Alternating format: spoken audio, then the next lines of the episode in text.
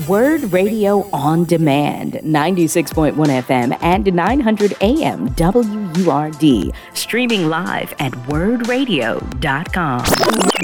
Joining us now is uh, Ansley Lillian Quiros. She is a professor at uh, the University of Northern Alabama.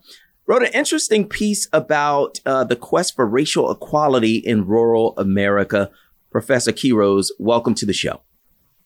Thanks so much for having me on. Yeah, absolutely. So, um, when you talk about the, the quest for for racial equality in rural America, how is that different from the qu- the quest for racial equality in cities like Philadelphia or Chicago or New York? Yeah, that's a great question. You know, in some ways, it's the same. Uh, people want the same freedoms. They want justice. They want equality um, of opportunity. But the timelines and the structures in those places are really different. And so in cities, you have just a different set of challenges um, than you do in rural areas. And then when we talk about the Black freedom struggle, the timelines are just very different um, in places that have in urban spaces versus places, especially in the deep South, that are more rural. Mm-hmm. Now, one of the things, of course, that is uh, so um, valuable uh, anywhere is is land, but especially in, in rural places because that's how people make their living. So, what happened with black land from your research uh, in rural areas that you that you looked at? Yeah, so this is like a long question mm-hmm. in some ways. Of course, like Black Americans have worked in agricultural spaces, have farmed and worked land for a long time. Um, during enslavement, worked to gain um, immense experience and expertise in farming, but of course were denied uh, land ownership for the most part, um, and worked land for no pay. Um, after emancipation, after Reconstruction, some Black Americans began to accrue land. Um, and worked hard. I mean, worked hard to buy it and tend to it and take care of it despite, um, all the uncertainties that come with farming, no matter who you are. But then in the mid-century, at the same time that we see the civil rights movement really begin to unfold in the 1950s and 1960s, changes in agriculture, like mechanization and other things, made farming much more capital intensive. And you get the rise of these bigger farms um, that displaced Black Americans.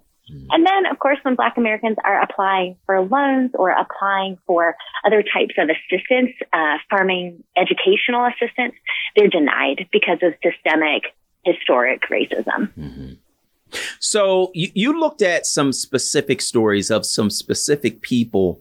One of them was Corinne Woodson. She's uh, 83 years old and was uh, was about to lose her home. What what happened with her, and what happened with their, their land? Yeah, as far as I know, actually, that story is still unfolding. Mm-hmm. Um, so Corinne Woodson has about 40 acres outside of Auburn, Alabama, which is in kind of southeast Alabama, pretty close to the Georgia border, um, which is part of the part of the Black Belt. So very good land, farming land. Um, she's had her family's had that land since 1911. Mm. So it's been this kind of a, it passed down through generations. Um, and that actually can be another way that people lose land. Um, it's specifically pretty common in black communities, which is people move away. They move to Chicago, move to Philadelphia, move to Atlanta, don't want to come back and farm in these smaller um, spaces for understandable reasons. And so what happens is sometimes the land gets divided and the parcels get smaller or it's held by a bunch of different people. Um, those are easier parcels to take, frankly, um, when companies or uh, landowners want to take them. That seems to be what's happened in Miss Woodson's case.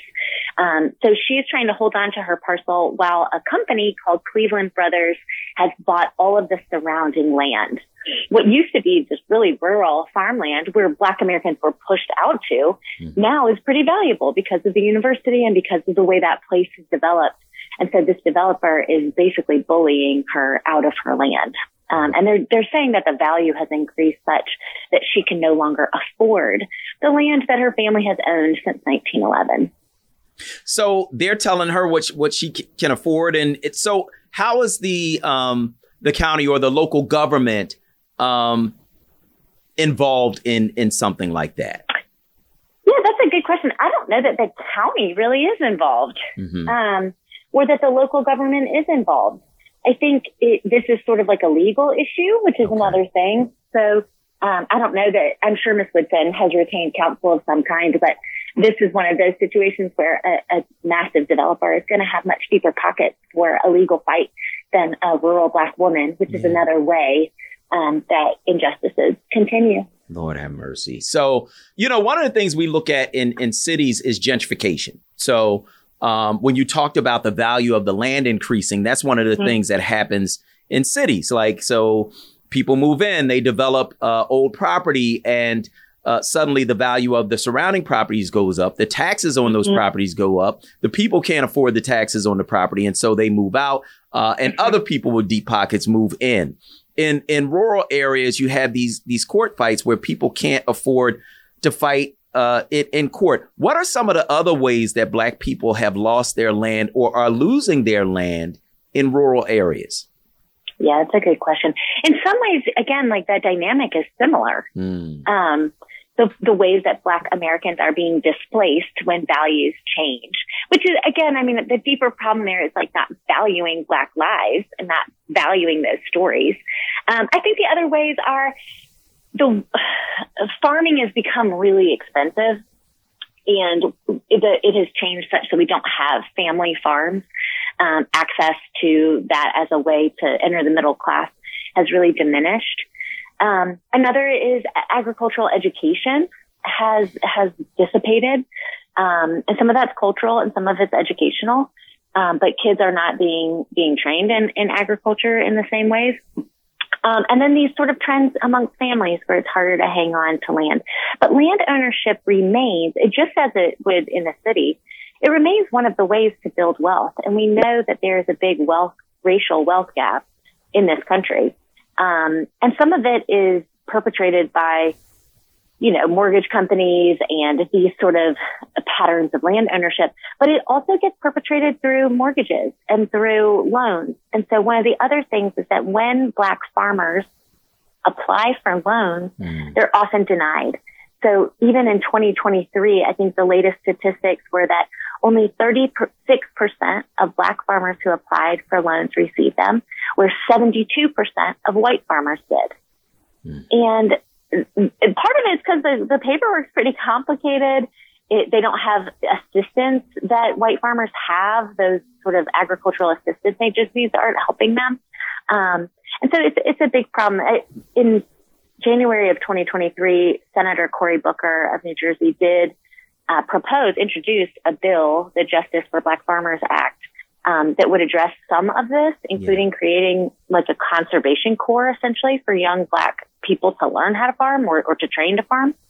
Um, but it seems to have gone nowhere so far. Hmm. You know, there's of course a historical aspect to all of this.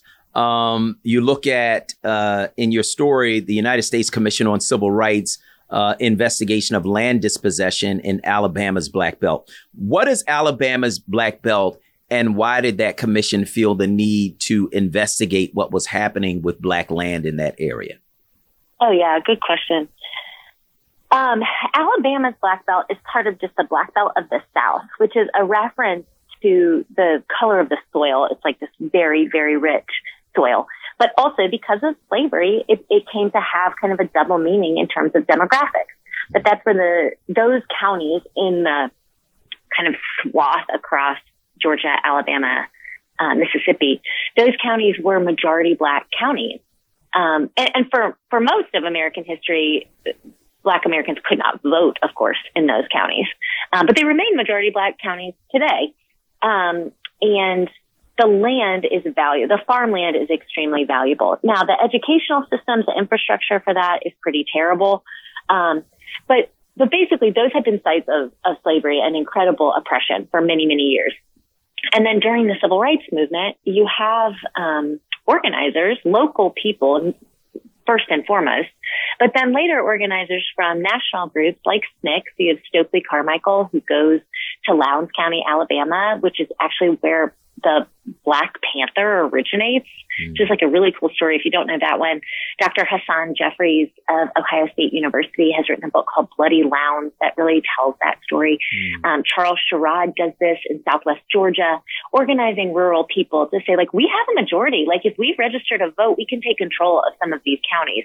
And that became an existential fight for white mm-hmm. supremacists mm. in those places. And it's one that's still unfolding. That timeline is in the 70s and 80s. It is not in the 50s and 60s. Mm. Um, and in Lowndes County, Alabama today, poor black residents do not have adequate sanitation. Wow. So they're filing federal complaints to try to get an equal sanitation system today. Mm. It reminds me of some of the fights over water systems in places like mm-hmm. Flint, Michigan and Jackson, mm-hmm. Mississippi.